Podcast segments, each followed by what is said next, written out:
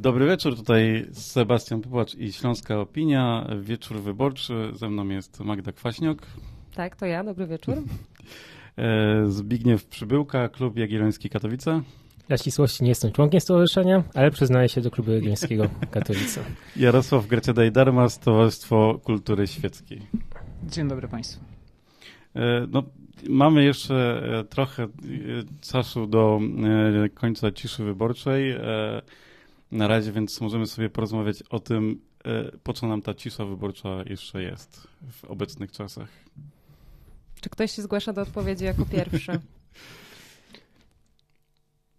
Myślę, że w dzisiejszych, tak, myślę, że w dzisiejszych czasach e, wartość tej ciszy wyborczej jest coraz to mniejsza. W dobie internetu, w dobie mediów społecznościowych, e, komunikatorów i takiej, takiego dynamicznego przepływu informacji, no, wydaje mi się, że ta cisza wyborcza e, no, ma już coraz to mniejsze, coraz to mniejsze znaczenie. Co więcej, no jestem sobie w stanie wyobrazić, że dowolne medium masowe jest w stanie kreować w jakiś sposób e, przekaz informacji dotyczący i wpływający na decyzje wyborcze, nie odnosząc się jednocześnie w żaden sposób do nazw poszczególnych formacji czy też ich programów. No na, na TVN był wczoraj materiał o bobrach, który sugerujesz coś. Eee, nie tylko o TVN w tym wypadku myślałem. Zbigniew? No, co do zasady się zgadzam, ale może to też wynika z tego, że y, jesteśmy bardzo zinternetowani, ale przecież duża część społeczeństwa ciągle mm, czerpie informacje z telewizji i wcale może nie jest aż tak y, przebiegła, inteligentna, żeby dotrzeć do wniosku, że mówienie na przykład w kółko o uchodźcach gdzieś w Hiszpanii czy na Lampedusie jest jakimś przekazem, który ma ich mm, formatować w odpowiednim kierunku. Więc dla tej części społeczeństwa to, że nie ma, nie ma mowy o wyborach i zwłaszcza, że nie ma tych sondaży, bo też sondaże tworzone na ostatni moment, wzięte z tylnej części ciała, można powiedzieć, przedwyborcze, no też, też y, myślę, że dobrze ich nie ma przez te ostatnie parę dni. Ale no, sam czuję się tutaj schizofrenicznie, jak dobrze wiemy, że są wybory i wyłapujemy te informacje, które są formatowane, żeby wpływać na nas, a udajemy, że, że tego nie ma i nie ma o czym mówić. Choćby w tym momencie, w którym jeszcze e, próbujemy obchodzić ten temat wyborów ze względu na ciszę wyborczą. Tak bym to widział. Magda? E, to ja w zasadzie też mam takie stanowisko pośrednie. Z jednej strony rozumiem to, że ta cisza wyborcza rzeczywiście przestaje mieć sens w dobie bazarków na Twitterze, bo tak naprawdę te sondaże pojawiają nam się cały czas i oczywiście one są mało wiarygodne, są nieoficjalne, natomiast, e, natomiast gdzieś tam pojawiają się w, w przestrzeni medialnej. E, z drugiej jednak strony trochę strach się bać, co by się działo, gdyby tej ciszy wyborczej nie było. I to jest bardziej kwestia tego, jak bardzo bylibyśmy bombardowani informacjami, jeszcze wyciąganiem, co co hardkorowszych spotów e, na światło dzienne w ostatnich e, dniach, czy nawet e, godzinach, minutach przed zakończeniem głosowania. Stąd też wydaje mi się, że mimo wszystko chyba jednak bym ją utrzymała. Mhm. W teorii mamy jeszcze 7 minut do mm, zakończenia ciszy wyborczej, ale pojawiają się takie sygnały, że być może mm, zostanie przedłużona. W Warszawie w dwóch komisjach E, jest e, alarm bombowy. Są też jakieś informacje o tym, że na terenie ambasad są problemy z głosowaniem, bo e, też nie przewidziano aż tylu osób chcących zagłosować. No zobaczymy za chwilę, myślę, ten temat sobie mm, rozwiniemy, ale tak jak oceniacie to, co się w ciszy wyborczej podziało? Wczoraj też mieliśmy alarm bombowy na pomniku. Znaczy, no to, to jest dokładnie ta sytuacja, o której mówił e, Zbyszek. No, można stosować taki przekaz, który choć na takim poziomie bezpośrednim nie będzie odwołał się w żaden sposób do wyborów, no to mówienie o kwestii uchodźców, mówienie o kwestii zamachu bombowego, który był bez bomby i tak naprawdę nie stwarzał zagrożenia w danej chwili dla większej ilości ludzi, no jest pewną kreacją polityki, jest pewną kreacją emocji, szczególnie tych emocji, które e, decydują o decyzji wyborczej. No a myślę, że dzisiaj w, dużym, w dużej mierze wiele tych decyzji jest zbudowanych w oparciu o strach. No i jeżeli jakby, znaczy nic tak dobrze e, nie pobudza strachu, jak właśnie jakaś bomba, jak jakieś zagrożenie na granicy, jak e, eskalacja jakiegoś konfliktu, nawet odległego kilka tysięcy kilometrów od e, Polski. A w tych ostatnich godzinach to, co dzieje się w komisjach wyborczych, ile staliście w kolejce? Ja nie stałem w żadnej kolejce. To było w lokalu wyborczym w Tychach mhm. głosowałam. Moja żona w, na Kiszowcu, też bez żadnej kolejki. Aczkolwiek w tej szkole w Tychach to są, były dwie komisje. E, więc do tej mojej komisji żadnej kolejki nie było. E, to było gdzieś około godziny 15, dla jasności dodam. A do tej drugiej komisji była kolejka, ale mam wrażenie, że część ludzi chyba nie wiedziała, że są tam dwie komisje e, wyborcze i pewnie stała w kolejce do tej mojej, do której nie było kolejki. No, mogliby się nauczyć bo już tak od kilku lat, od kilku wyborów mamy taki układ, ale chyba, chyba tak wyglądało to. W każdym razie bez problemów i tutaj na Nikiszowcu też już w godzinach takich o 19 też by, też by bez problemu było. I mm. też czasami mam wrażenie, że te kolejki są takim materiałem anegdotycznym po pierwsze, pewną kreacją rzeczywistości, nakręceniem emocji. No, należałoby to jakoś systematycznie, miarodajnie zbadać, gdzie są kolejki, gdzie nie są, a oczywiście nikt tego takiego narzędzia nie ma i i, i bazujemy tylko na emocjach, żeby, żeby podkręcać, mobilizować do pójścia. Ja głosowałem o godzinie chyba 8 albo 9. E, kolejek nie było, ale też nie było miejsca, gdzie e, mógłbym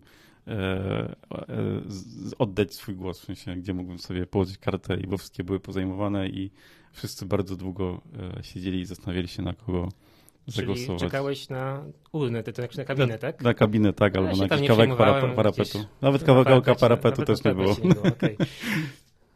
E, Magda, do której głosowałaś? Gdzie? E, ja głosowałam o godzinie 16 w Katowicach e, również i tam też kolejki nie było, aczkolwiek z takich moich obserwacji z ostatnich lat myślę, że ludzi było najwięcej, przynajmniej w, tak z mojego doświadczenia najwięcej osób widziałam po prostu w tym konkretnym e, lokalu wyborczym. Oczywiście jest to dowód anegdotyczny, więc e, nic nam to nie mówi, ale fakt faktem o frekwencji rozmawiać możemy, więc e, możemy trochę coś napomknąć o tym, że jest bardzo wysoka. I rzeczywiście tutaj też się zgadzam, że budowanie takich emocji wokół tych wyborów no jest bardzo teraz wykorzystywane. Cały czas się powtarza, że to są najważniejsze wybory od 89 roku i e, myślę, że odnośnie tej frekwencji to też gdzieś tam, e, no bo te zdjęcia z kolejek mają coś nam udowodnić, po prostu coś pokazać, żeby jeszcze zmotywować osoby, które przed 20 nie wybrały się do lokalu wyborczego. No i właściwie e, i PiS i opozycja o tych najważniejszych wyborach mówi. To chyba jest jedyny aspekt, w którym te dwa te dwie strony się zgadzają. No ale 4 lata temu to też nie były najważniejsze wybory od 1989 roku, a 8 lat temu no taka każde wybory są najważniejsze. I ka no każda kampania jest najgorsza i najostrzejsza. Jakby to chyba możemy ustalić, chociaż jeszcze dwie minuty nam zostały, więc zostańmy przy tej frekwencji po prostu. E, no tak, no więc jest wysoka. E, pojawiają się też, e, też jakieś sygnały, że pewne osoby zorientowane wokół pewnej partii nie do końca chcą, e, żeby zadawać e, pytania, czy, czy wyborcy sobie życzą podania kart referendalnych. E, oficjalne stanowisko PKW jest takie, że takich pytań nie wolno zadawać. I co o tym sądzimy? Czy jeżeli przyjąć tą narrację, że te wybory są najważniejsze, a w poprzednich e, dwóch e, elekcjach również mówiono o tym, że one były najważniejsze, to wydaje się, że frekwencja powinna wynieść około 70%, bo 8 lat temu było to 50%, e, 4 lata temu było 60%, no to idąc tym tropem, teraz możemy spodziewać się 70%. I takie są prognozy, tak? I takie są prognozy, no więc, więc to jakby potwierdzałoby to, że też chyba dużo większej frekwencji już nie jesteśmy w stanie też e, zrealizować ze względów, powiedziałbym już nawet takich, e, że jest pewna grupa osób, która nie zagłosuje nigdy, nawet jeżeli by przyjąć i odnieść się do takich państw, w których jest e, no, jakiś przymus albo są sankcje z tytułu tego, że się nie głosuje, to nawet tam nie ma 100% frekwencji, więc nakładanie sankcji poprzez mandaty czy jakieś inne, jakieś inne formy przymusu niekoniecznie wpływa pozytywnie na tą, e, na tą frekwencję, no bo też mogłoby się to przełożyć również na to, że e, że tak naprawdę no, ludzie oddawaliby te głosy nieważne, co tym bardziej budowałoby negatywne, e, negatywne emocje. Tak z doniesień prasowych, które widzimy, albo raczej medialnych, to chyba jednak cisza nam się kończy. Kończy się, tak. Dramatyczny zegar widzimy na ekranie. Tak, tak. Dobrze, no Ciekawe, to już widzimy już wyniki. No za chwilę możemy usłyszeć, że jednak po tym czasie ta cisza się nie skończyła i że to jest po prostu, to jest czas, który rozpoczął nową ciszę. A sprawdziłam, jakie kary grożą i nie są to wesołe pieniądze do zapłacenia za złamanie e, ciszy wyborczej, więc e, może jeszcze sekundkę się e, wstrzymajmy. Ale w razie czego dzielimy na czworo, tak? Te, te kary? Ewentualnie tak, chociaż tak. myślę, że nawet na cztery osoby to może nas przerosnąć, także, także okay. zobaczymy. No chyba są zbliżone do tego, co mm, gdzieś krążyło już po internecie wcześniej. Mm -hmm, na to wygląda. E, to może streścić dla słuchaczy. Tak. E, Magda? E, sekundka, bo ja jeszcze nie do końca widzę, co się, co się dzieje na ekranie. Także Prawo już... i Sprawiedliwość 36 i 8, Koalicja Obywatelska 31 6, Trzecia Droga 13, Lewica 8,6, Konfederacja 6,2, Bezpartyjni Samorządowcy 2,4, Polska jest jedna i 1,2. Frekwencja Dużo. wyborcza 72,9. 72, okej. Okay. Są to wyniki exit pola z Ipsosa, czy nie są to wyniki e, oficjalne? I jak to skomentować? Ja bym skomentował w, te, w, ten sposób, że tutaj śledziłem sobie e, wpisy chodziły e, Marcina Paladem, który chodził do, za dość wiarygodnego analityka w tej kwestii i mówi, e, że ta frekwencja wysoka e, może zaburzyć wyniki tych exit poli. E, ponadto oczywiście mamy tu błąd, tu zwłaszcza oczywiście ten błąd może dotknąć Konfederacji i może spaść pod próg. Więc proponuję, że cokolwiek będziemy tu mówić, z pewną dozą prawdopodobieństwa byśmy się poruszali, zastrzeżeniem, że zwłaszcza przeliczenia na mandaty tych wyników może być zupełnie inne.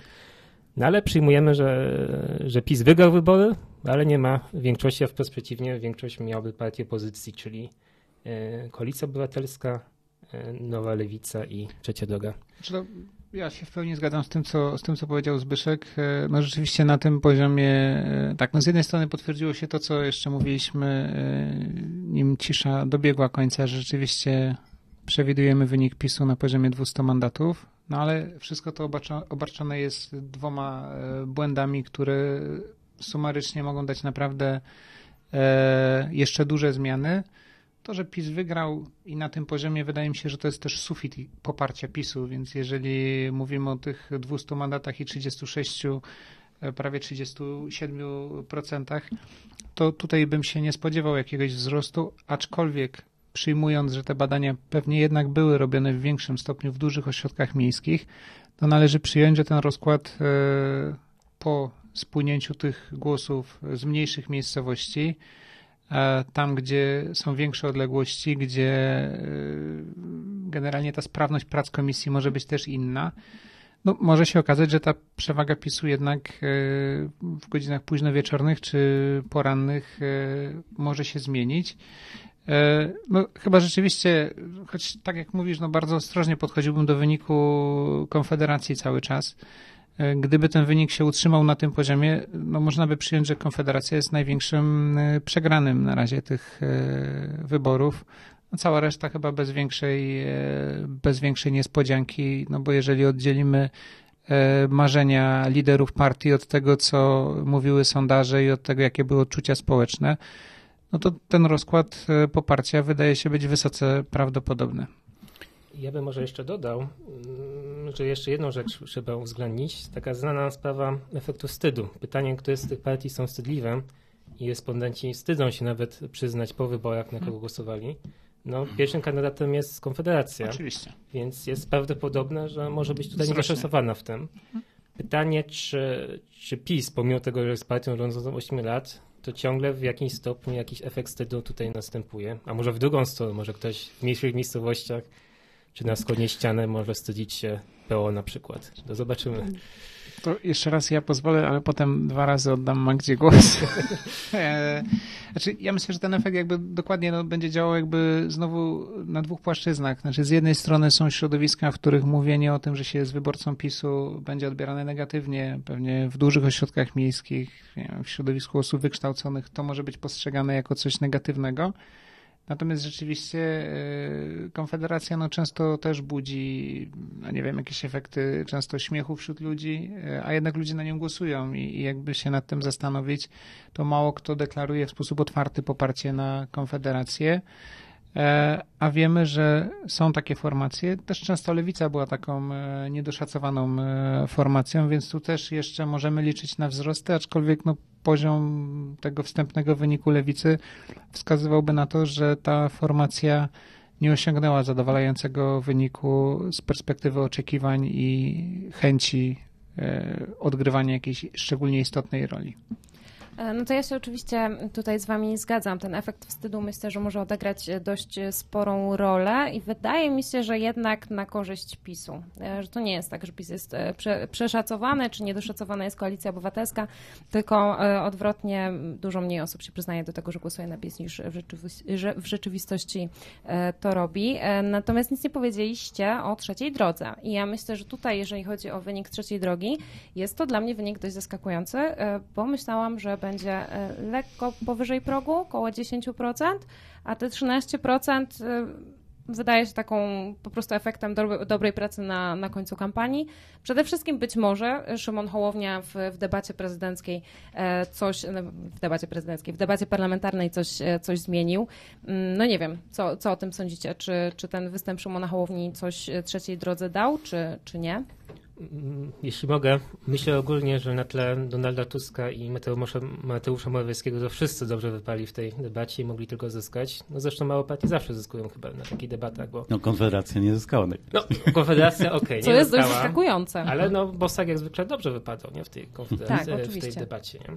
Więc mm, na pewno może, może debata pomogła. Pytanie brzmi, czy do trzeciej drogi po prostu przyszli ci niezdecydowani, których, jak wiemy, było sporo, bo to było aż około 8% niezdecydowanych w większości e, sondaży. Ja myślę, że tu też nastąpił taki efekt, że w tych ostatnich e, dniach e, no nawet Donald Tusk podkreślał rolę tych mniejszych formacji jako tych, które muszą zyskiwać, no bo metoda Donta w tym zakresie jest, znaczy metoda Donta nie wybacza generalnie niskiego poparcia i tutaj wahnięcie między 8 a 9% a 11 może oznaczać podwojenie ilości mandatów. No i widać, że trzecia droga, e, myślę, że też jest to duża zasługa mediów, e, potrafiła tą końcówkę tej kampanii zwyczajnie e, wygrać, jeżeli te wyniki się oczywiście ostatecznie potwierdzą. Debata i jakby postawa Bosaka no rzeczywiście stawiała go jako jednego ze zwycięzców tej debaty. To tu jakby nie ulega to wątpliwości. No więc jeżeli mierząc i oceniając samą debatę, to wynik Konfederacji jest dalece nieodzwierciedlający jego wystąpienie, jego przekaz, który jak na tą partię był wyjątkowo e, zrównoważony. Więc ten wynik, przyznam szczerze, mocno, mocno zaskakuje. Ta trzecia kwestia, o której mówiliście, rzeczywiście małemu zawsze jest chyba lepiej. To chyba klasyczny, e, klasyczny, nie wiem, nawet i w sporcie efekt e, pretendenta, który no, może sobie pozwolić po prostu na, na więcej w walce z mistrzem. No i w tym wypadku jakby te dwie partie, które spolaryzowały tą e, scenę polityczną, czyli PiS i Platforma, no wydaje się, że walczy w wadze ciężkiej, natomiast no ta cała reszta to zawodnicy dużo niższej klasy wagowej.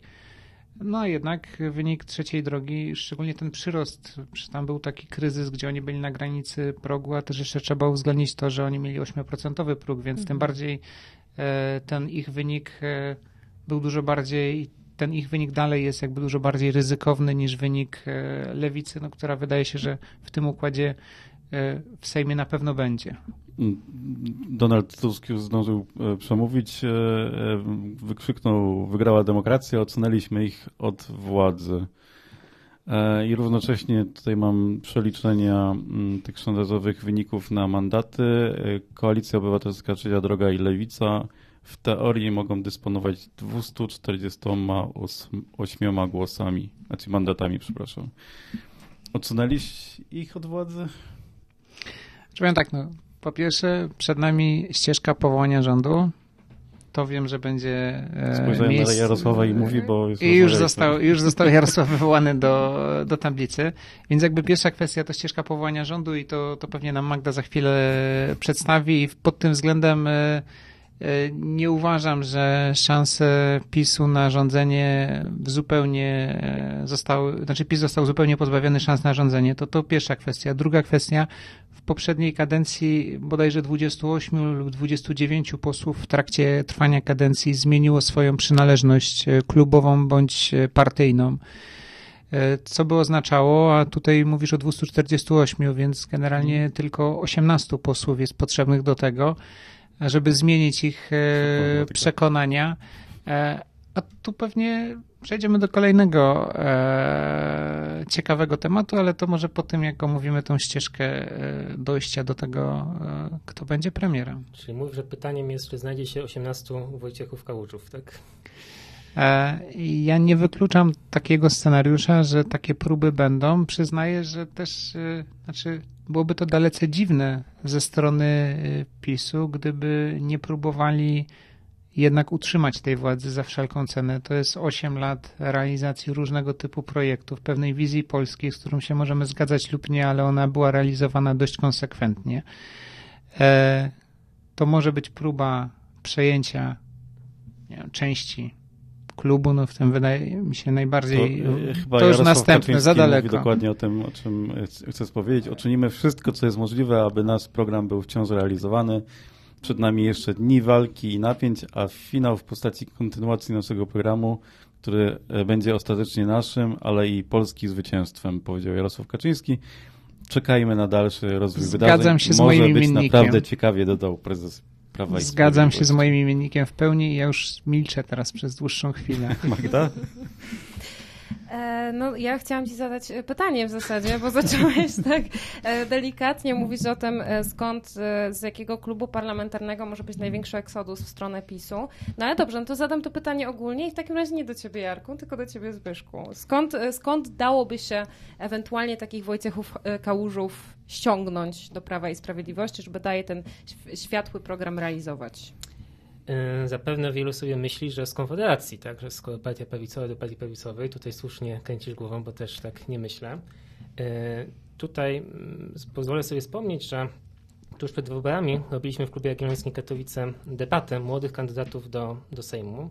Myślę, że warto ją odsłuchać nawet pomimo tego, że jest po wyborach, ponieważ nasi y, wśród naszych gości był po pierwsze Tomasz Dorosz z Ruchu Narodowego, jest z zarządu Głównego Ruchu Narodowego, jest też e, Michał Gęślarz z Rady Krajowej e, Partii Razem.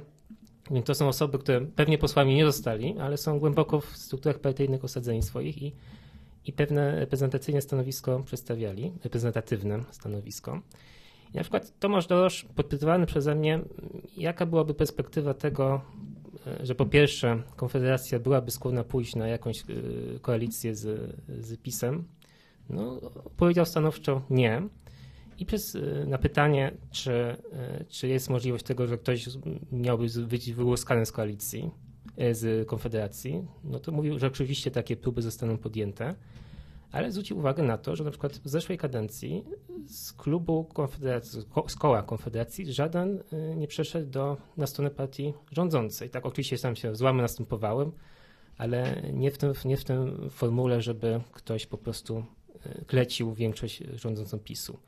Więc pod warunkiem, że Konfederacja wprowadziła z powrotem sprawdzonych towarzyszy, zdyscyplinowanych, a przy tak małym, e, przy tak małym poparciu, jeżeli przejdzie przez próg, no to zapewne tylko ta ścisła szpica partii, bo być może bardzo podobny skład będzie osobowy tego klubu, no to, e, to Konfederacja po pierwsze byłaby trudnym do połknięcia kąskiem, po drugie oczywiście i tak nie da większości PiSowi. To jest kolejna sprawa, nie?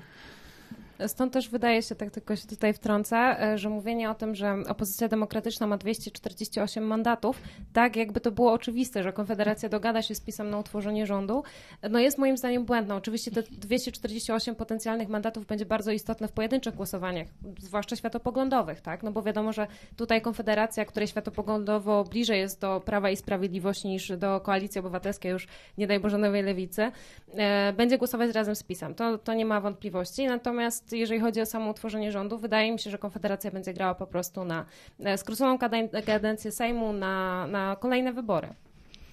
Im słabszy wynik Konfederacji, tym wchodzenie do rządu przez tą formację wydaje się być e, mniej prawdopodobne do tego, żeby tej partii dało to jakiekolwiek korzyści.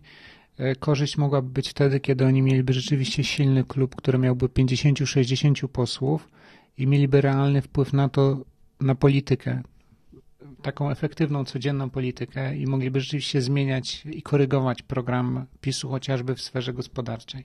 Wtedy myślę, że mogłoby to się w jakiś sposób opłacić, ale musieliby zrealizować naprawdę dużą część swoich postulatów.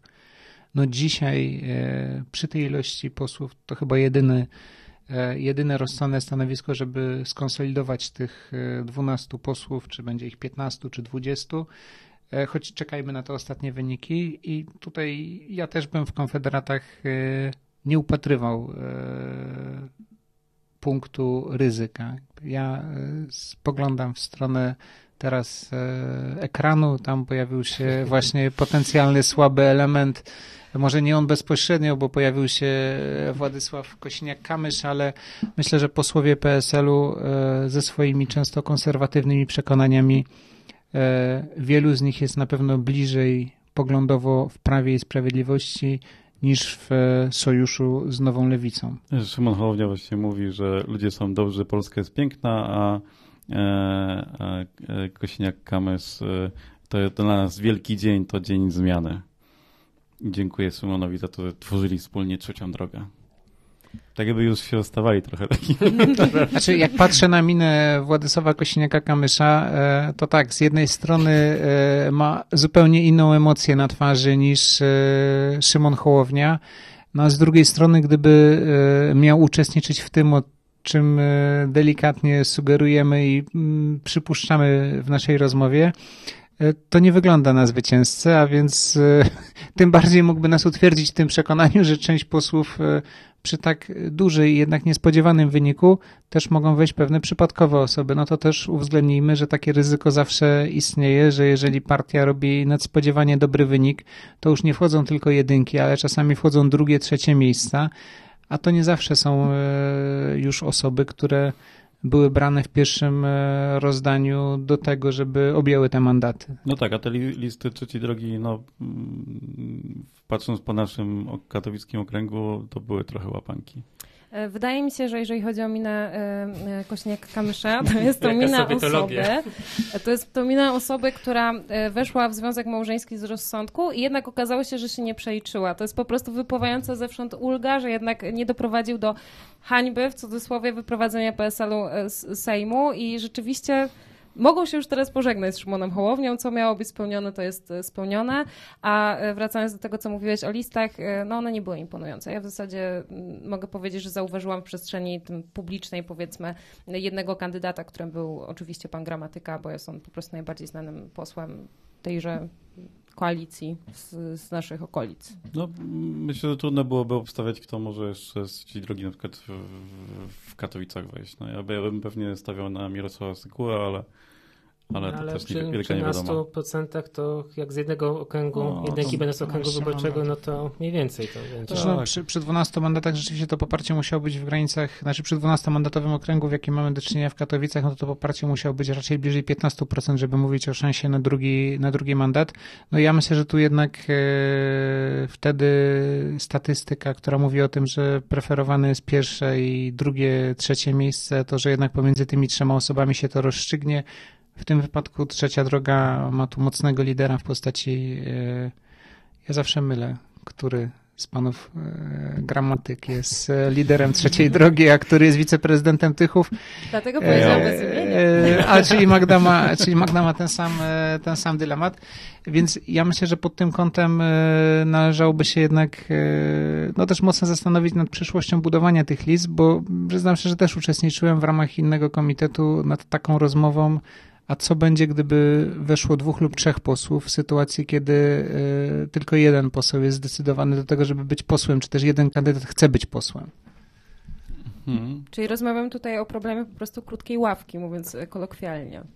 No to jest problem pewnego, powiedziałbym też chyba pewnej nieuczciwości tych, e, nieuczciwości tych e, partii politycznych względem wyborców, że rzeczywiście są te listy konstruowane w taki sposób, że ma wejść jedynka, a poza tą jedynką e, tak naprawdę następuje pewna spalona ziemia i to czasami dosłownie, bo konkurencja wewnątrz listy, choć to akurat dotyczy tych list, kiedy, gdzie podział tych mandatów jest większy, jest dużo silniejsza w obrębie własnej listy niż e, pomiędzy poszczególnymi formacjami. Natomiast no tu też w pełni się zgadzam z tym, co powiedziała Magda. No rzeczywiście ta ekspozycja trzeciej drogi tutaj była nastawiona na jednego i jedynego kandydata, który e, myślę, że zapewnił sobie e, mandat. No tego myślę, że jesteśmy już pewni, bo nawet gdyby z tych 15 zrobiło się 12 czy 11, no to w takim okręgu jak katowicki to musi dać, e, to musi dać mandat do no, trzeciej drogi. Prawo i Sprawiedliwość też do, właściwie do ostatniego momentu mm, nie wszyscy kandydaci byli pewni swoich miejsc, nawet e, dwa dni przed e, końcowym terminem zgłoszenia list rozmawiałem z e, dotychczasową senatorką, która mówiła, że nie, nie wiadomo, czy ona będzie senatorką dalej, czy kandydatką na senatorkę, czy e, kandydatką na posłankę. To było też ciekawe zagranie. Patrz na Zbigniewa. Podejrzewam, że mówisz o Towiszowskiej, tak? Tak, Dorocie Towiszowskiej. Roz, rozwiązałem ten obóz. Chyba zeszła nam sama gdzieś na antenie wcale podobne rzeczy mówiła. Yy, no tak, ale jeżeli mówimy o tym, że im więcej posłów jest, tym więcej przypadkowego elementu, no to przecież pierwszym kandydatem do ułuskania jest Koalicja Obywatelska. To jest jakąś eklektyczną zbieraniną już w samej nazwie tam komitetów przeróżnych partii, partyjek. E, więc przeróżni mm, przypadkowi kandydaci podatni na, po prostu na korupcję polityczną mogą się znaleźć w tej, w tej liczbie. Czy statystyka o tym mówi? A tego PSL-u to bym tak też, e, pamiętajmy w końcu, że przecież od 8 lat wytrzymał w poście, e, pomimo tego, że tradycja mówiła o tym, że zawsze wygrywa koalicjant PSL-u, to jednak nauczeni doświadczeniem samobrony nie zdecydowali się na związek polityczny z modliszką. E, wytrzymali jedną kadencję, drugą kadencję, to czemu mieliby nagle, e, nagle się kruszyć w tej kadencji, zwłaszcza jeżeli by e, jednak przeważało mandaty opozycji. Więc tutaj PSL wytrzymał 8 lat, to wytrzyma może i 16, a zresztą jeżeli po prostu dojdzie do koalicji obecnej opozycji, to, to po prostu będzie współrządzić taki, te wszystkie frukty do których był przyzwyczajony, też do nich wróci, więc y, nie wydaje mi się, żeby to uskanie PSL-u było jakieś y, bardzo perspektywiczne. No ale też pamiętajmy o tym, jaka teraz będzie nagroda za, y, za przejście do Prawa i Sprawiedliwości. Wcześniej byłaby dużo niższa na pewno, bo nie, nie byli aż tak potrzebni. Tutaj mówimy jednak o być albo nie być w rządzie, w związku z czym te nagrody będą potężne, tak się wydaje. Także ta korupcja polityczna będzie być może dużo bardziej kusząca niż, niż przed czterema laty. Ja, wiem, że o tym rozmawialiśmy, ale chyba nie padły takie jasne deklaracje. E, co myślicie, jeżeli te wyniki potwierdzą się e, w late polu dzisiaj w nocy i w tych ostatecznych wynikach zapewne we wtorek, e, to co Andrzej Duda zrobi? Tutaj zaraz oddam głos mądrzejszym, ale rozumiem, że pytanie jest takie, czy jeżeli potwierdzi się, że obecna opozycja, te trzy komitety mają posłów po prostu powyżej 230, e, czy powierzy misję tworzenia rządu komuś, tworzenia rządu komuś, no Donaldowi Tuskowi na mhm. przykład, czy też pójdzie na, na to, że, powołując się zresztą na obyczaj polityczny, że największy komitet wygrał PiS, tutaj nie ma wątpliwości do tego, więc zgodnie z obyczajem powierzamy misję tworzenia rządu, może nie Morawieckiemu, może komuś innemu, tam wiele, wiele już nazwisk skrążyło, e, kim miałby być ten premier nowego otwarcia. No i co, wtedy jest 60 dni chyba, tak? Ma, y, możecie mnie poprawić na, na próbę stworzenia rządu, a potem może, może kolejnego prezydenta tych, wyznaczyć i bawi się w tą genię. Tych dogrywek rzeczywiście może być e, łącznie trzy, to jakby pierwsza kwestia. No rzeczywiście e, to, co słusznie powiedziałeś, mówimy o obyczaju, e, który był. Wiemy, że Prawo i Sprawiedliwość i prezydent Duda przełamuje różne obyczaje, no ale tu nawet nie musiałby tego obyczaju przełamywać w tym pierwszym e, rozdaniu, no bo rzeczywiście powierzyłby tą misję tworzenia rządu a partii, która zdobyła najlepszy wynik. E, to, co powiedziałeś e, jeszcze też wcześniej, co do możliwości absorpcji posłów z koalicji obywatelskiej, no też uważam, że tu też potencjał jest jeszcze większy niż w PSL-u, no bo przy 150 czy 160 posłach, myślę, że znajdzie się taki z efektem kałuży, który, którego sytuacja, czy to ekonomiczna, czy to ambicje, które zostały niespełnione wcześniej, E, będą z łatwością do zaspokojenia przez Prawo i Sprawiedliwość. No, miejmy świadomość tego, że cały czas Rady Nadzorcze Spółek Skarbu Państwa są obsadzone ludźmi Prawa i Sprawiedliwości. To cały czas oni decydują o tym, kto będzie w zarządach tych spółek. No więc jestem sobie w stanie wyobrazić, że kilka miejsc w tych zarządach, które często w przypadku dużych spółek są wieloosobowe i już są przepełnione różnymi nominatami politycznymi, to po prostu tylko ta ławka tych nominatów się poszerzy. Tu potencjał, jakby pole do gry dla Prawa i Sprawiedliwości jest dużo większe e, niż dla e, koalicji, a przykład Sejmiku Województwa Śląskiego pokazuje tylko tyle, że nawet tak e, małego e, klubu, zaledwie dwudziestokilkuosobowego i grupy dwudziestu kilku e, radnych nie udało się utrzymać, mimo tego, że władze potencjalnie koalicyjnych partii w tym województwie były przekonane, że dowiozą tą koalicję, bo takie były deklaracje. Więc co do tego, czy opozycja nominalnie mogli wygrać te wybory, ale czy będą rządzić i czy oni będą tworzyć y, rząd, mam wątpliwość. Nie zapominajmy też o kwestii rządu mniejszościowego, ale teraz już naprawdę oddaję głos Magdzie, która pewnie powie nam o tych terminach coś więcej. A, teraz mnie tak wywołaliście jako ekspertkę i nie wiem, czy, czy to dowiozę po prostu jak, jak PiS w Śląskim.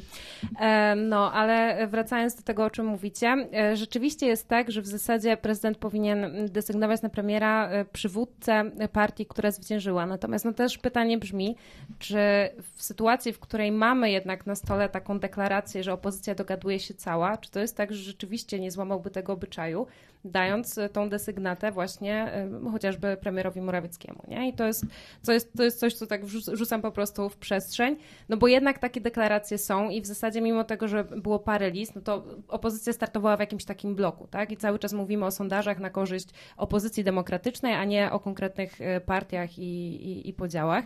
E, natomiast, no jeżeli, e, jeżeli będzie tak, że rzeczywiście e, ta rola, e, znaczy ta rola, e, zadanie tworzenia rządu zostanie powierzone panu Morawieckiemu, czy też innemu kandydatowi z Prawa i Sprawiedliwości, e, no odbędzie się głosowanie, prawda? Nie jest to nic nowego i w tym głosowaniu konieczne będzie, konieczne będzie uzyskanie bezwzględnej większości głosów, której Prawo i Sprawiedliwość nie posiada. W związku z czym w pierwszym kroku możemy już e, odrzucić e, ewentualnie możliwość powołania rządu. Potem następuje krok drugi, gdzie to posłowie sami wskazują potencjalnego kandydata na premiera. Takich posłów jest z tego co pamiętam 46, ale jeszcze sobie przejadę niżej. Tak. E, czyli kandydaty na premiera można zgłosić grupa co najmniej 46 posłów.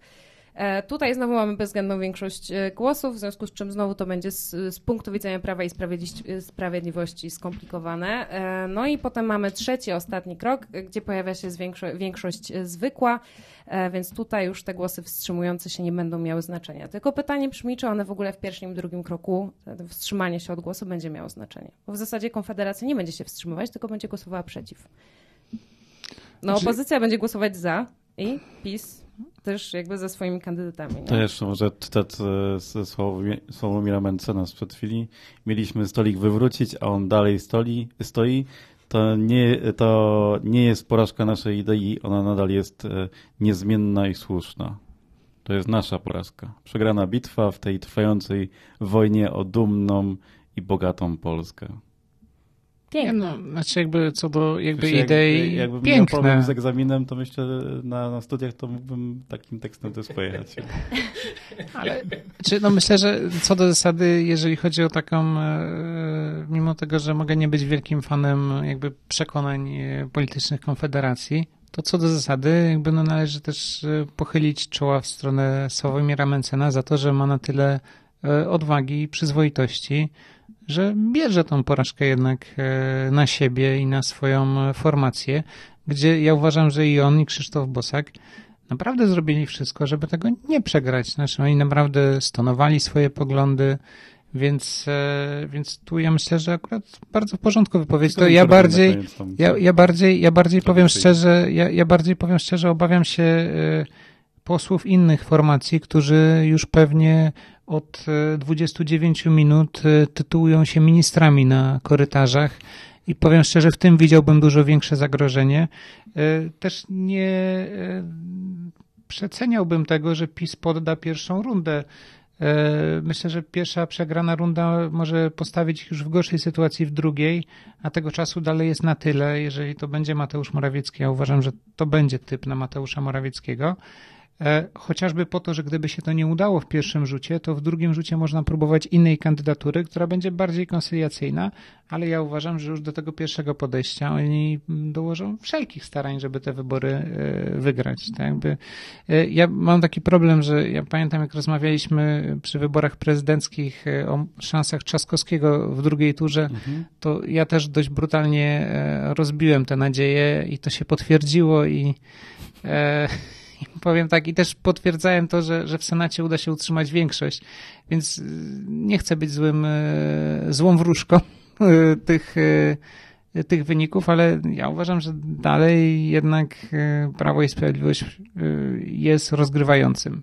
Włodzimierz raz, bo jeszcze e, słów od lewicy nie było. Mm, po 18 latach lewica wraca do współrządzenia. No to to chyba tylko potwierdziło moje słowa o tym, że część e, kolegów i koleżanek już czuje się ministrami. E, ja bym na razie się powstrzymał od takich deklaracji. E, zwłaszcza, że my tu na razie rozważamy taką możliwość, że te trzy partie opozycyjne mają większość, a prezydent mimo wszystko próbuje przepchnąć premiera PiSu. Ale powiedzmy sobie to, co wiemy przecież, że, że to stworzenie rządu, sklecenie rządu z koalicji obywatelskiej, e, z przyległościami nowej lewicy, która przecież też jest tak naprawdę e, koalicją, no i trzeciej drogi, no to będzie niesamowicie trudne wyzwanie. E, po, po tej kampanii widzieliśmy, że nie ma specjalnie wielkiej chemii między tymi trzema komitetami, że przecież lewica i trzecia droga próbowały z tej logiki polaryzacyjnej umknąć. Premier Tusk e, e, być może bardzo brutalnie parę do przodu. I znowu powołując się na tą debatę młodych kandydatów, na to, co powiedział akurat e, Michał Gęślar z partii Razem, która wprowadzi no, kilku posłów prawdopodobnie, tak? To nie będzie duży. Dziesięciu mówisz, tak? Zobaczymy, prawda? Kilkudziesięciu to już... Kilku, Kilkudziesięciu już nie, ja bym powiedział, że bliżej dziesięciu. Dziesięciu maksimum. Okej, okay, ale co powiedział Michał Gęślarz na pytanie o jego perspektywy koalicyjne? no to powiedział bardzo ciekawe e, słowa z perspektywy partii Razem, że dla nich e, dużym problemem, a nawet blokadą personalną byłby rząd na czele z Donaldem Tuskiem. Że nie po to 8 lat temu partia Razem postawała jako wyraz sprzeciwu wobec tej e, tak zwanej liberalnej polityki Donalda Tuska, żeby teraz po prostu grzecznie, grzecznie iść w rządku z, z, z Tuskiem. Potem przyciśnięty troszkę, czy to by oznaczało, że, że po prostu nie zagłosują za takim rządem, no to złagodził stanowisko, że poprą, ale nie wejdą do tego rządu, no to, co zresztą e, wystarczy, że dadzą to wotum e, zaufania. Ale no widzimy, że zwłaszcza premier Tusk, który ma ogromne obciążenie przecież historyczne, może budzić kontrowersje. E, I wcale nie jest oczywistym to, że łatwo da się sklecić rząd opozycyjny, bo nie jest dogadany ten premier, zresztą byłoby to oczywiście dzielnie skóry na niedźwiedziu. Magda? Dziękuję, Jarek właśnie oddał mi głos, także bardzo się cieszę, wykorzystałam jeden z tych dwóch oddanych. E, no tak, zdecydowanie, tym bardziej, że gdyby to było takie proste, to już teraz mielibyśmy na stole pakt sejmowy, który, o którym Lewica e, próbowała mówić medialnie, w zasadzie mówiła bardzo dużo i często, no w celu po prostu e, wykorzystania jakiegoś takiego motywu szantażu, tak, że my się chcemy dogadać, to ten Donald Tusk tutaj, prawda, jest zachłanny i, i jeszcze nie chce nam powiedzieć, co, co dostaniemy. W związku z czym tutaj jak najbardziej się Tobą zgadzam, że, że dogadanie rządu nie będzie łatwe, bo tak jak już zresztą wspomniałeś, sama koalicja obywatelska jest tak wewnętrznie zróżnicowana, że w ogóle utrzymanie tego wszystkiego razem będzie niesamowitym wyzwaniem. E, poza tym no, mniejsze rzeczy potrafiły podzielić koalicję obywatelską i, i lewicę w tej kampanii. Roman Giertych wraca znowu na białym koniu, e, ale to, to jest ostatni raz, kiedy o nim wspominam, obiecuję. Mam e... nadzieję, że właśnie to jest ostatni raz, kiedy o nim wspominamy. Może, może się nie dostanie, zobaczymy. E, także wydaje się, się, że rzeczywiście Donald Tusk może być deal breakerem, ale zaciekawiło mnie to co, to, co powiedziałeś, że lewica może poprzeć taki rząd, ale do niego lewica nie wejdzie. razem, tak? Razem, okej. Okay. Ale to, to przeliczenie każdego głosu, no to więc ja bym się trochę nie, nie, zgodził, no bo jednak pamiętajmy, że yy, Platforma i, i, PiS, ale to nie o PiS tutaj w tym momencie chodzi, no też powstały jako partie w kontrze do SLD i w tych pierwszych kadencjach e, w Platformie Obywatelskiej, politycy Platformy Obywatelskiej na słowa, a może coś z Lewicą albo SLD, a zresztą nadal wielu e, starszych e, działaczy Platformy Obywatelskiej na słowa zaprośmy kogoś z, z dawnego SLD albo z Lewicy do współpracy, no gotuje się tam, nie? więc to, to, to a pomimo tego, na przykład w Katowicach jest Zbyszek Zaborowski na liście, e, e, była koalicja europejska, ta, która też jednak postawiła wiele e, blizn na na działaczach Platformy, no, myślę, to jest możliwe, że razem wejdzie tego rządu. Nie? Czyli stawiasz znaczy... taką tezę, że jednak nie ma takich rowów, których nie da się zakopać, nie, jeżeli przychodzi myślę, do dzielenia że... stołków, znaczy... mówiąc kolokwialnie po prostu. Tak, ale, ale znowu właśnie no, tu podkreśliliście taki, taki aspekt, który na pewno jest istotny. Znaczy, no tu mówimy na razie o słabych stronach e, tego zwycięstwa, no i rzeczywiście tych stron jest dużo, no bo tu partia Razem, która potencjalnie może nie być zainteresowana wejściem do rządu albo wejściem na bardzo eksponowanym miejscu, no bo to może działać dwubiegunowo, czyli z jednej strony mogą nie chcieć w ogóle, a z drugiej strony mogą chcieć bardzo silnie zaakcentować swoją obecność i na przykład chcieć Ministerstwo Finansów. No możemy sobie taki scenariusz e, wyobrazić. E, to jeden scenariusz. Drugi scenariusz, no słabość e, PSL-u. No ale ja myślę, że coś, co też rozpoczęliście i to chyba Zbyszek o tym e, zaczął mówić, e, dotyczące niepewności posłów i senatorów Prawa i Sprawiedliwości. Znaczy, ja bym porównał Prawo i Sprawiedliwość jednak e, do elitarnej jednostki specjalnej, która zadziała dokładnie tak, jak dowódca nakaże E, a te pozostałe partie to będą nowi posłowie, to będą osoby, które mogą zachłysnąć się tym sukcesem, e, więc ich, powiedziałbym, sprawność na polu walki może okazać się być e, niewielka i też potencjalna możliwość wmanipulowania ich w różne sytuacje też jest, jest dużo, dużo, dużo, dużo większa. E, I tam jeszcze chyba padł Włodzimierz Czarzasty. Tym razem, e, tym razem Włodzimierza Czarzastego będę bronił, bo nie daj Boże ktoś tego będzie słuchał i potem będzie nadinterpretował moje słowa. E, znaczy uważam, że ten wynik potwierdza tylko to, że gdyby te trzy formacje poszły razem, tak jak chciał tego Włodzimierz Czarzasty, to ten wynik mógłby być jeszcze lepszy i nie mielibyśmy tego problemu jeżeli byłaby ta wspólna lista, to sprawa byłaby według mnie e, rozstrzygnięta dużo szybciej. To jeszcze jednym myślicielem, e, Ryszard Czarnecki e, z PiS powiedział Onetowi, zdaje się, czekamy na oficjalne wyniki PKW, bardzo dużo, duża część bardzo duża część wyborców odmawia ankieterom i myślę, że wielu z nich to wyborcy PiS. To zresztą o tym trochę Ciekawe, czym to jest poparte, takie myślenie, że wielu z nich to wyborcy PiS. Takie życzeniowe zapewne. E, no ale wracając do tego, co, co mówiłeś e, o, o tej wspólnej liście, e, Jarku, to ja nie wiem, nie jestem przekonana, szanując swoje wiedźmińskie zdolności, jednak odważę się stwierdzić, że jest wiele osób, które głosując na partię Razem nie zagłosowałoby na jednej liście na mm, kandydatów kojarzących się zwłaszcza z tą starą platformą, tak? Nie tą po tuningu i z legalną aborcją na sztandarach, tylko e, takich, którzy są tam od lat i którzy zmienili te poglądy na potrzeby obecnej kampanii wyborczej, a, a wiemy, że takich jest bardzo dużo, w związku z czym wydaje mi się, że ta jedna lista mogłaby jednak e, wpłynąć negatywnie na mobilizację i ta frekwencja nie byłaby tak wysoka, gdyby to była jedna lista.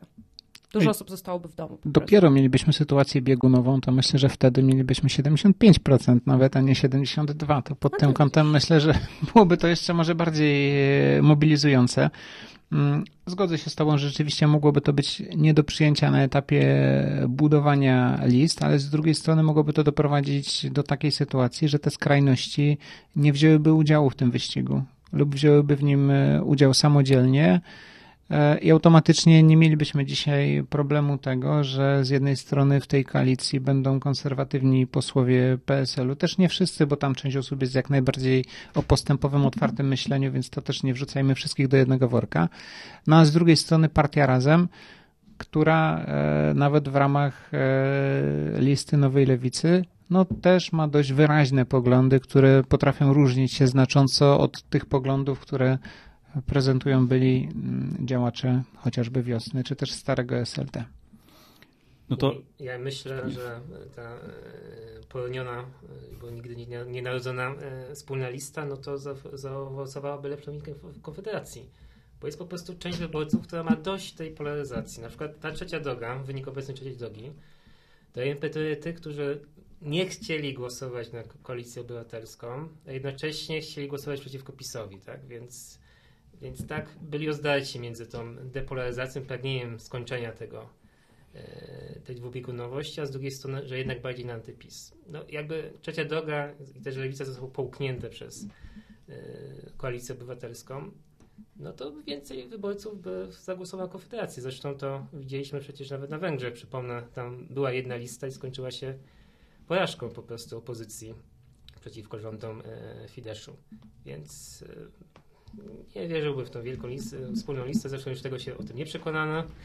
Chyba, że na wiosnę e, coś się znowu wydarzy, przyspieszone wybory. Oby nie, nie wiem, czy wytrzymam kolejną kampanię wyborczą w tak krótkim czasie.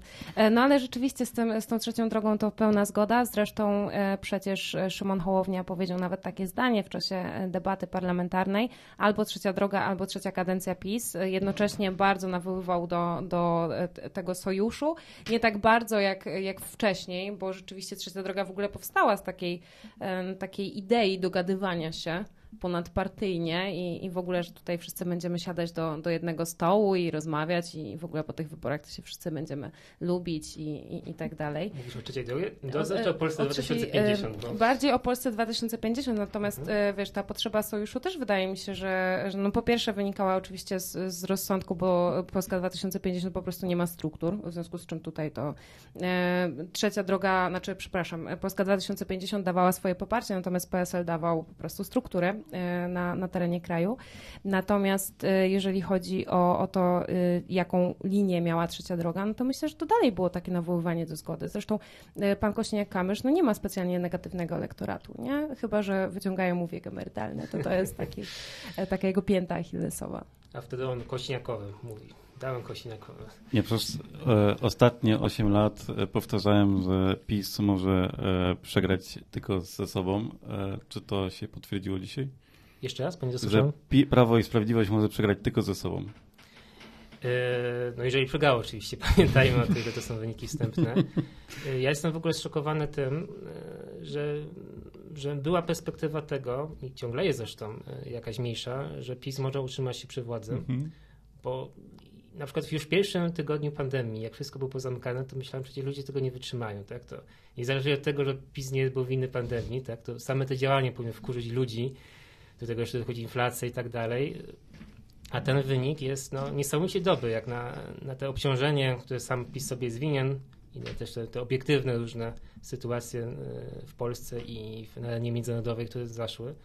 Więc wynik jest niesamowicie dobrym powiedział. Nie skończył, PiS nie, skończy, nie kończy jak SLD w 2005 roku. Tak? To, chyba w ogóle skończyła się taka epoka, że, e, że rządzenie oznacza rozpad mm. czy upadek partii w, w sondażach zjazd tylko mamy dosyć twardy, tożsamościowy no, elektorat. Platforma zjechała. No, no tak. W sondażach przynajmniej. W, w 2015 roku mówisz, tak? Tak, tak. No i, ale dwie kadencje przytrzymała, to też mhm. już było przecież precedensem. No i też wcale tam w 2015 roku, zanim tam nie było w partii z Komorskim zwłaszcza, z, jego, z jego porażką, no to wydawało się, że perspektywa, e, perspektywa trzeciej kadencji PO też jest możliwa, nie?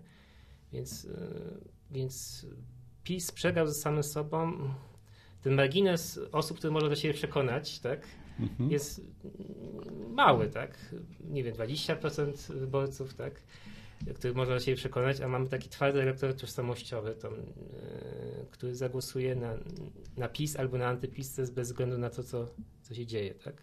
To może jeszcze inaczej, czy jesteście w stanie wskazać, kto zrobił naprawdę dobrą kampanię? Yy o kampanii jeszcze tak, ale tu chyba pierwszy raz się poróżnimy, bo... To dobrze, bo to jest ja powiem tak, bo już zrobiło się to nudne, taka właśnie debata trochę ekspertów akademicka, no. a, a tu jednak się poróżnimy. Mhm. Znaczy, ja uważam, że PiS jakby spełnił swoją funkcję i swoje oczekiwania względem tego wyniku wyborczego. Znaczy, myślę, że nikt nawet w sztabie Prawa i Sprawiedliwości nie liczył na to, że osiągną wynik powyżej 40%, a ten wynik, który jest teraz, jeszcze daje im taki potencjał, że do tych 40% mogą e, e, dobić, więc e, ja nie uważam, jakby uważam, że karty są na stole, oni są w grze i jakby oni dzisiaj, jeżeli coś przegrali, no to, to przegrali to, że, że nie mają większości z Konfederacją, a uznaliśmy, że z Konfederacją ten rząd raczej nie byłby pewny. Mhm.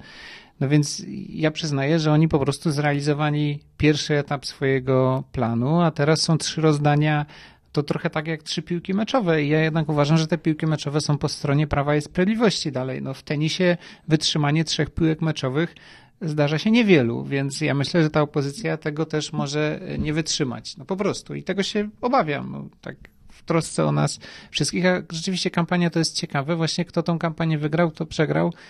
I co powinno być w kampanii, a co było, bo to chyba też są dwie różne, e, dwie różne kategorie tego.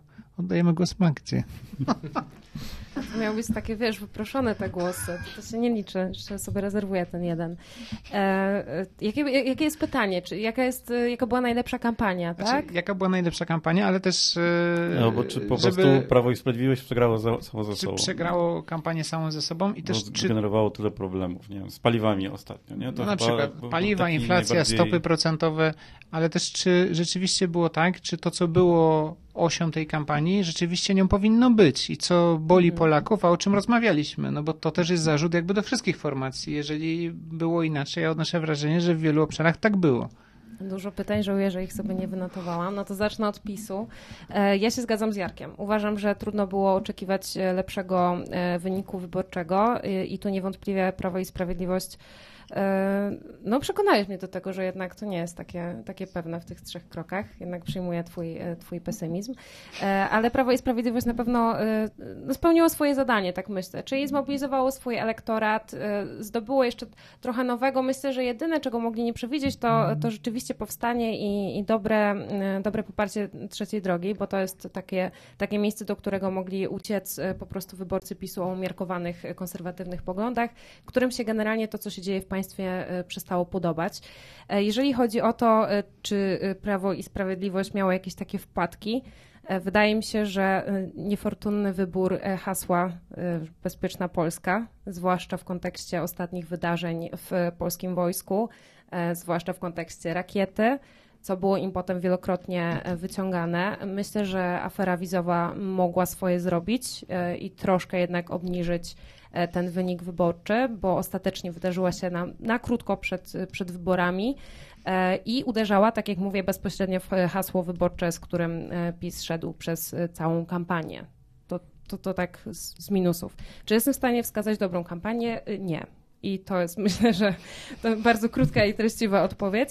E, co jest warte zauważenia, na pewno e, dużo komitetów wyborczych kierowało swoje postulaty, kierowało swoje wystąpienia do młodych kobiet. Jestem bardzo ciekawa tego, czy rzeczywiście młode kobiety do urny ruszyły i na kogo ostatecznie głosowały, bo widziałam niektóre statystyki, które były dość zaskakujące i, i pokazywały, że e, jednak młode kobiety wpisywały się w tendencje młodzieży w ogóle i też chętnie głosowały na Konfederację.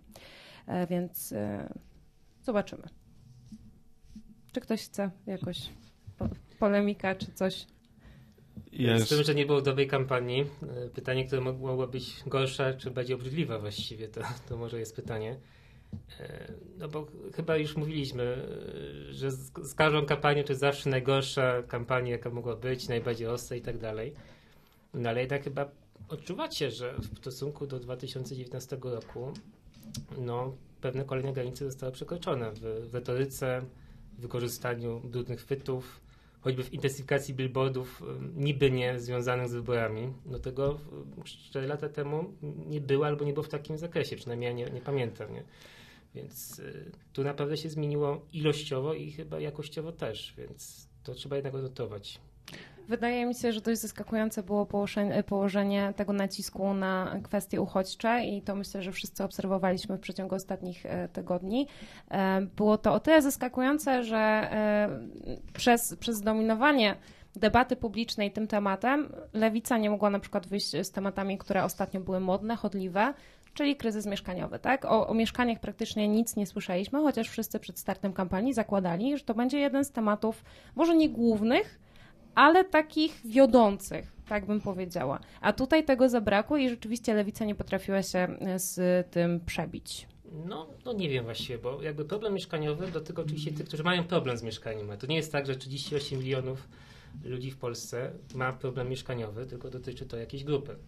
A tymczasem operowanie strachem tak, przed y, tymi wyobrażonymi uchodźcami no, dotykać może każdego. Tak? Niebezpieczeństwo, nawet nierzeczywiste, docierać może do całej populacji, a problem, konkretny problem, realny problem mieszkaniowy, no to jest y, informacja skierowana do kilkuset tysięcy, kilku milionów ludzi. Jasne, tu się z Tobą zgodzę, natomiast po prostu wiesz, zwracam uwagę na pewien trend, o czym rozmawialiśmy zanim się kampania zaczęła. E, no i rzeczywiście też w zasadzie w kampanię wchodziliśmy z propozycjami właśnie tymi mieszkaniowymi, tak? Czyli kredyty 0%, kredyt 2%, budowanie mieszkań, wpisanie ich w, w nowy, nie w nowy ład, tylko w Których pieniędzy nam ciągle brakuje? KPO. KPO, dziękuję. E, wszyscy odpowiedzieli chórem.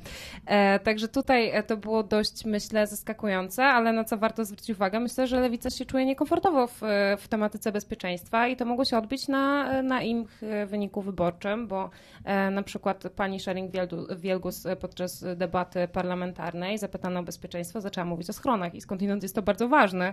Natomiast myślę, że to nie jest komunikat, który chce usłyszeć przeciętny wyborca czy wyborczyni w sytuacji, w której jest y, bombardowany, bombardowana takimi przekazami, e, które się pojawiają w spotach nie tylko Prawa i Sprawiedliwości, ale też Koalicji Obywatelskiej. No, ja się zgodzę z Edeksonów, bo ja chciałbym dowiedzieć, jakby przyleciał taki bombowiec i ma się schronić w jakimś schronie, bo nie wiem tego. Pewnie wy też nie wiecie, gdzie, gdzie w tym momencie jakby rozległy się syreny taki naprawdę. Najlepiej zrobić był w tym momencie w tym budynku, ponieważ w podziemiach tego budynku jest schron. To muszę tu częściej bywać u was w takim razie. E, zapamiętam to. Znaczy słuchaj, to jest ważna informacja. Tak, nie? Tego no, pytanie brzmi, czy, czy to nie jest taka narracja, nie? że od razu, wiesz, poddajemy Polskę i się, wiesz, schodzimy gdzieś tam do, do podziemi. Myślę, że trudno jest to sprzedać. Trudno zresztą, jest sprzedać temat Zresztą to, to PiS na tym grał, tak, na, na wyciąganiu z archiwów wojskowych planów obronnych PO, że bronimy się, bronimy się na linii Wisły, więc oddajemy pół kraju, no to, to jest ta retoryka właśnie, tak, my tak. tam nie oddamy ani guzika i tak dalej, będziemy bronić każdej pięści polskiej ziemi no to jak, jak najbardziej to oczywiście jest y, to samo, to samo zjawisko. Ale PiS chyba się troszkę wkopał albo wszedł w zaparte, no bo ogłosił to referendum, z którego już się nie dało wycofać. No i zaczęły wylatywać te trupy z szafy, choćby właśnie ta afera wizowa. No ale już referendum było, tak? Y, więc trzeba było w to pójść. Y, no i się licytować, licytować się, kto bardziej nie dbał o bezpieczeństwo, bezpieczeństwo Polaków, czy ten PiS, który wpuszcza setki tysięcy nielegalnych migrantów z Azji Afryki, jak zaznaczał Donald Tusk, tak, jeżeli, jeżeli potrzeba, to równie dobrze może grać na ksenofobii. No, a z drugiej strony PiS wyciąga jakieś y, starocie, tak, o tym, co tam o, o, PiS, rząd Ewy Kopacz 8 lat temu miał zrobić, a, nie robił i, i tak dalej, i tak dalej. Więc y, obydwie partie tu poszły i mam wrażenie, nie wiem, czy się zgodzicie, że ta kwestia, bezpieczeństwa, którego to mniej by dba o bezpieczeństwo Polaków, jest chyba było jedynym punktem stycznym tych kampanii. Bo na przykład KO chciało, y, mówiło, że jeden z głównych tematów jest przyszłość Polski w Unii Europejskiej, tak? Y, od tego PiS się odcina, tak, bo nie ma w programie wychodzenia z Unii Europejskiej, ale to się wpycha w gardło od 8 lat, że nas wyprowadza z Unii Europejskiej, że do polexitu doprowadzi. Z kolei PiS to co robi? No to wyciąga kwestię emerytur, chociaż od 8 lat Donald Tusk mówi i wszyscy inni, że nie będzie podwyżki emerytur, tak?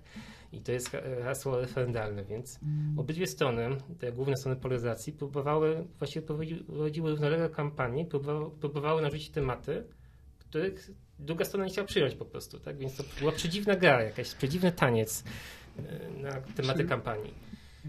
Ja jednak na tym poziomie pozytywnie oceniałbym kampanię PiSu, bo uważam, że ich kampania była bardziej stargetowana do ich elektoratu. To oni na pewnych e, animozjach narodowościowych e, są w stanie budować to oni są partią, dla której przeszłość ma dużo większe znaczenie niż teraźniejszość i przyszłość, więc e, ta ich komunikacja była jak najbardziej e, dobra z perspektywy ich elektoratu i potencjalnego powiększania tego elektoratu o głosy niezdecydowane.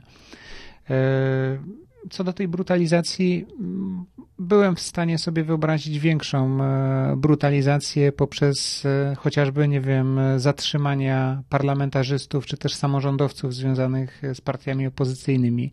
I to byłaby według mnie taka oś brutalizacji, którą chyba znowu słusznie Prawo i Sprawiedliwość zdiagnozowało, której nie można było przekroczyć, bo to dałoby odwrotny efekt. Znaczy, to mogłoby jednak zniechęcić ich elektorat. Jak mówiliśmy o tych kwestiach, które dotyczyły kampanii, no, kwestia mieszkań, e, jak chodzi o cel kampanii wybrany przez lewicę na jakimś etapie, wydaje się, że była dobrym celem, bo to jest taki cel, który e, jest celem każdego człowieka bez względu na jego przekonania. Znaczy tu jest to problem Konfederaty, wyborcy trzeciej drogi, PiSu, PO, każdego wyborcy generalnie. Który nie ma mieszkania. Który nie ma mieszkania, ale to jest jednak szeroki problem, no bo cały czas mówimy o ogromnych niedoborach mieszkań. Ceny mieszkań nawet dla osób, które są zamożne, wydają się być coraz to droższe. Kredyty i sposób liczenia tych kredytów jest niekorzystny dla osób nawet mówię, relatywnie dobrze zarabiających. Więc y, tu wydaje mi się, że, że kierunek był dobry. Y, to, to była ta kwestia mieszkań, więc trochę przejdziemy może przez tą ekonomię od razu. No, drugą kwestią, która wydawała mi się, że będzie naprawdę niekorzystna dla Prawa i Sprawiedliwości i opozycja, mając po swojej stronie wielu naukowców, ekonomistów, w lepszy sposób będzie w stanie wytłumaczyć kwestię obniżenia o jeden punkt y, procentowy E, stóp procentowych w przeciągu miesiąca, co było niezgodne z założeniami, co było niezgodne z konsensusem. E, pierw 0,75, a potem 0,25%, e, które dadzą skutek długoterminowy, z pewnością niekorzystny. My często w społeczeństwie, bo nie tak jak tu siedzimy, ale nie doceniamy też niewiedzy dotyczącej tych podstawowych pojęć. Jeżeli jakby PiS tłumaczy, że inflacja spada, to ludzie rozumieją niestety, ale to, że 8% jak jest ta inflacja i że ona spada, to nie znaczy, że te ceny dalej rosną. No niestety fakt jest taki, że te ceny dalej rosną. Świetną iluzję Prawo i Sprawiedliwość i uważam, że to również trafna decyzja wywołało tym, co ludzi rozgrzewa najbardziej, czyli cenami paliw wbrew e, cenom na rynkach światowych, wbrew e, kursowi e, złotego do głównych walut euro i dolara, cena paliwa na stacjach benzynowych przekroczyła w pozytywny sposób, czyli od, od dołu generalnie psychologiczną granicę 6 zł. Uważam, że na tym oni na pewno, na pewno zyskiwali. E, to dwie, dwie, dwie kwestie. E, tą kwestię uchodźców i wiz, to tu wydaje mi się, że tak naprawdę właśnie Lewica i Platforma miały większy problem, no cała koalicja obywatelska, bo przecież to te partie deklarują e, otwartość na przyjmowanie mieszkańców innych państw. No i też znowu no, trzeba na ten problem spojrzeć jakby dwojako. No, z jednej strony jest to odpowiedź na różne kryzysy o charakterze militarnym, które rozgrywają się w różnych częściach świata. To jedno, jeden problem. Ale drugi problem, i tu myślę, że no, za to akurat PiSu nie można skarcić, znaczy te otwarcie się na ludzi, którzy zasilają nasz rynek pracy, no jest odpowiedzią na rozwijającą się jednak w jakimś stopniu gospodarkę, no bo tego też nie możemy zakłamać, że ta gospodarka się nie zwija, a jeżeli się gospodarka nie zwija, a niestety nie jesteśmy gospodarką wysokich technologii, tak jakbyśmy chcieli być, czyli że możemy się rozwijać przy jednoczesnym mniejszym zapotrzebowaniu na rynku pracy, no to potrzebujemy rąk do pracy, no więc jakby skądś te ręce do pracy trzeba wziąć. No też ta polityka zwiększonego, zwiększonej otwartości na imigrantów, no też w jakiś sposób długoterminowo znowu patrząc, no mogłaby rozwiązywać e, kwestie demograficzne, więc jakby pod tym względem, czy oni to źle rozegrali? No, nie sądzę, że to źle rozegrali. Znaczy, przykryli te wizy generalnie właśnie cenami paliw, przykryli te wizy innymi, innymi problemami.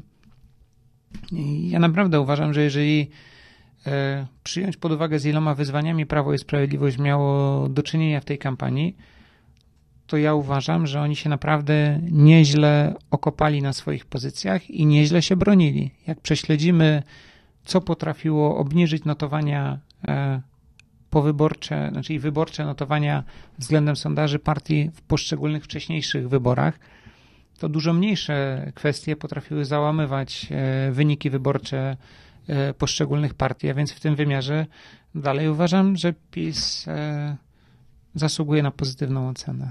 To Magda i będziemy lądować powoli. To już, tak? Mhm. Okej, okay, dobrze. E, no więc e, moje pytanie brzmi po pierwsze, gdzie w tym wszystkim Konfederacja, bo o niej trochę nie powiedzieliśmy, a wydaje mi się, że to jest e, temat wart uwagi ze względu na to, że no wiadomo, to, to nie był trend, ale jednak pojawiały się takie notowania około 15-16% Konfederacji w pewnym momencie i nagle zjechaliśmy do 6, tak? Nawet zakładając, że będzie jakiś błąd sondażowy, że Konfederacja jest niedoszacowana przez kwestię wstydu wyborców Konfederacji, siłą rzeczy ten spadek jest dość spory spory. I pytanie brzmi, gdzie tu został e, popełniony błąd i jak ma na nazwisko. E, bo myślę, że tutaj... Ma dwa szłony nazwisko. A właśnie wydaje mi się, że w, tym roku wyjątkowo nie, nie Korwin-Mikke. Myślę, że tak za całokształt bym dała ja wszystkim. Mam przemyślaną e, mhm. pomysł. Myślę, że błąd nie został popełniony żaden, tylko po prostu obciążenie, obciążenie historyczne po pierwsze Konfederacji i formacji, które tworzą, po drugie obciążenie kadrowe, czyli zawsze można wyłuskiwać z tylnych miejsc różnych frików, które różne dziwne rzeczy mówią e, i potem się Mencen może tłumaczyć e, i Bosak za, za, że nie będą mieć psów ani cokolwiek innego, albo wyciąganie starych tweetów właśnie Korwina sprzed iluś lat.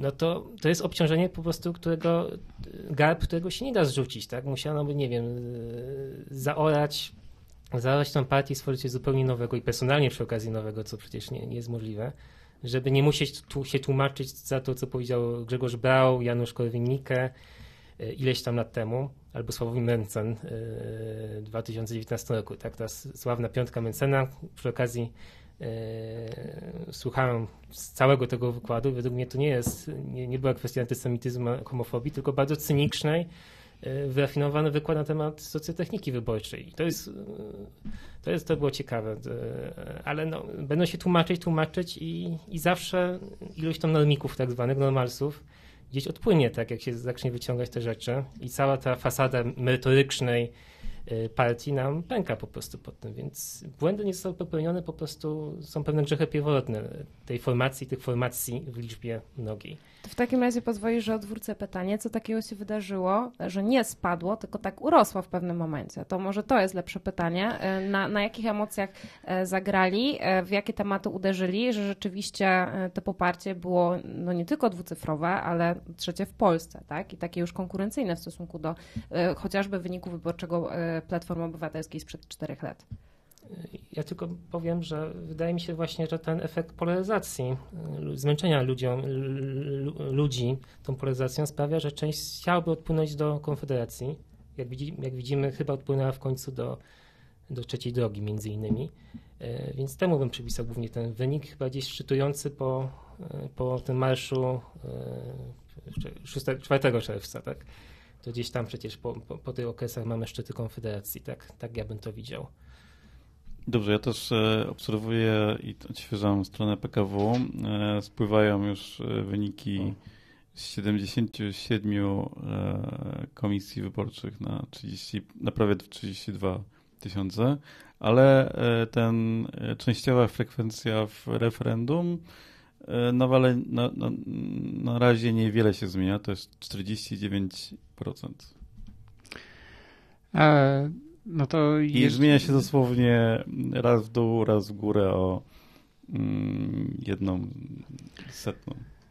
No to jeżeli frekwencja w e, referendum e, jest bliska połowy, no to świadczyłoby albo o nieskuteczności liderów e, opozycji, że nie potrafili przekonać do swoich racji wyborców, no albo o tym, że jednak to Prawo i Sprawiedliwość jest niedoszacowane i że tylko czekajmy na to, aż ten ich wynik się e, poprawi.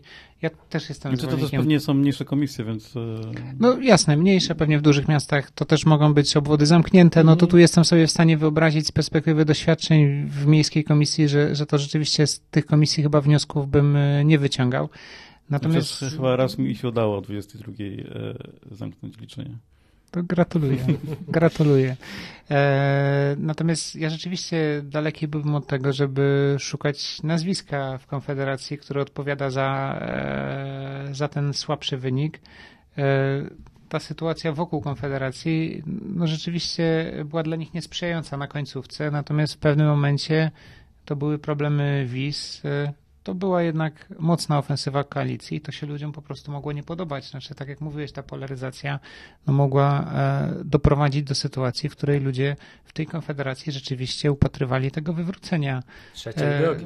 E, wywrócenia tego stoła, a trzecia droga i jakby łatwość odpowiadania na, na każde pytanie, jednocześnie nie używając konkretów przez e, szczególnie Szymona Hołowni, no przepraszam, ale według mnie e, no, nie budzi aż takiej aż takiej sympatii. Znaczy, bo ja przyznam szczerze, że ja nie wiem, jakie oni mają poglądy. Jakby y, to jeżeli wiecie, jakie trzecia droga ma poglądy, to ja chętnie posłucham, bo, bo ja tego się nie dowiedziałem. No właśnie, no właśnie. Taki jaki koalicjant potrzebuje. E, no, no właśnie, no więc jakby no to, to widzicie to ryzyko, tak? Że, że jednak to ryzyko, to ryzyko istnieje. Dobrze. E, myślę, że e, dalsza rozmowa to już jest coraz większe ryzyko i coraz większe stąpanie po e, bardzo cienkim mm, tafli, coraz cięższej tafli lodu. Ja będę do ciebie jedno pytanie. Nie będzie mhm. wyboru na sprawa śląska? Pytanie? Jak się, jak się prezentuje kwestia no właśnie, postulatów nikt, śląskich? Nikt... No myślę, że e, zostaną zrealizowane. Nie? Ja, e, ja jestem prawdę mówiąc zdziwiony, że na koniec kampanii Prawo i Sprawiedliwość nie wyciągnęły gdzieś post śląskich postulatów i na przykład nie przegłosowało języka śląskiego w ostatnim miesiącu. I to jest myślę warto zaznaczyć, że w tej kampanii zdarzyło się rzeczywiście, że wszystkie partie opozycyjne poza Konfederacją jakieś obietnice e, w sprawie tych śląskich mm -hmm. postulatów złożyły. Przy czym czasami są to na gębę mówiąc obietnice, tak jak w przypadku... Wszystkie są na gębę. No. no niektóre były wpisane w programy, tak? Yy, na, przykład, na przykład Nowa Lewica wpisała wyraźnie i mniejszość etniczną, i, mhm. i, i język regionalny. język regionalny. Tak samo zresztą yy, Lewica razem. Yy, Tusk tam obiecywał mniejszość, ale w, w, programie jest tylko język i tak dalej. Yy, I z drugiej strony to, co mówisz, że PiS, pomimo tego, że przecież mocno grzał temat, że Tusk Niemiec, tak, chodzi na pasku Berlina, to nie poszedł w temat, y, że, że te postulaty potwierdzają, że dążą do zbicia spoistości narodu polskiego tak, mhm. Y, w interesie Berlina. I myślę, że wyjaśnienie jest takie, że PiS albo intuicyjnie, albo sobie to wprost policzył, że na tej retoryce może stracić wśród swoich wyborców, ślązaków mhm. konserwatywnych y, i to wyciszył. Tak? Konfederacja zresztą też także nie zagrała w tę nutę, tak? nie, wyciągała, nie wyciągała tej kwestii. Więc to jest charakterystyczne, że okno, powiem, się przesunęło na to, że udajemy, że tego tematu nie ma ze strony y, PiSu i to też jest charakterystyczne. Tak to bym widział. Trochę tak, ale też y, pamiętaj, że nie wiem, wyborcy na przykład ruchu Autonomii Śląska to byli konserwatywni wyborcy, którzy pewnej części też zagłosowali i głosowali w poprzednich wyborach na Prawo i Sprawiedliwość, pomimo, no, pomimo wszystko. Myślę, że warto zobaczyć. Ciekawe będą wyniki w okręgu rybnickim, tak najbardziej śląskim ze wszystkich. Eee... Ja myślę, że w Katowicach mamy Tomasza Szkupka, który chyba jest takim mm, z namaszczeniem e, Ruchu Autonomii Śląska na listach koalicji. To, to pokaże pewnie jakąś siłę też Ruchu Autonomii, mhm. E, ale też tego, czy, e, czy, czy właśnie wszyscy działacze na pewno zagłosowali za kandydatem, który... No ci wybniku na pewno nie głosowali na Tomasza Słupika, bo to niech ich okręg. Tak, ale mówię o katowickim. Ale to będzie rzeczywiście, w przypadku okręgu katowickiego to myślę będzie taki największy probierz takiej rzeczywistej e, siły organizacji stricte regionalnych, tak? No bo hmm. Monika Rosa to ma program znacznie szerszy, tak? I hmm. oczywiście jako dwójka na, e, na liście partyjnej może liczyć po prostu na głosy nie tylko osób zainteresowanych tymi śląskimi postulatami, a jeżeli Tomasz Słupik dostanie się do parlamentu, no to, to świadczy o tym, że to środowisko jest żywotne. Potrafi się chociaż swojego kandydata e, gdzieś prześlizgnąć. To zobaczymy, to jest bardzo ciekawe. I zacisnąć zęby też. Mhm. I zacisnąć zęby też. E, dobrze, to była śląska opinia na żywo o już nie kampanii, ale o, o wyborach. E,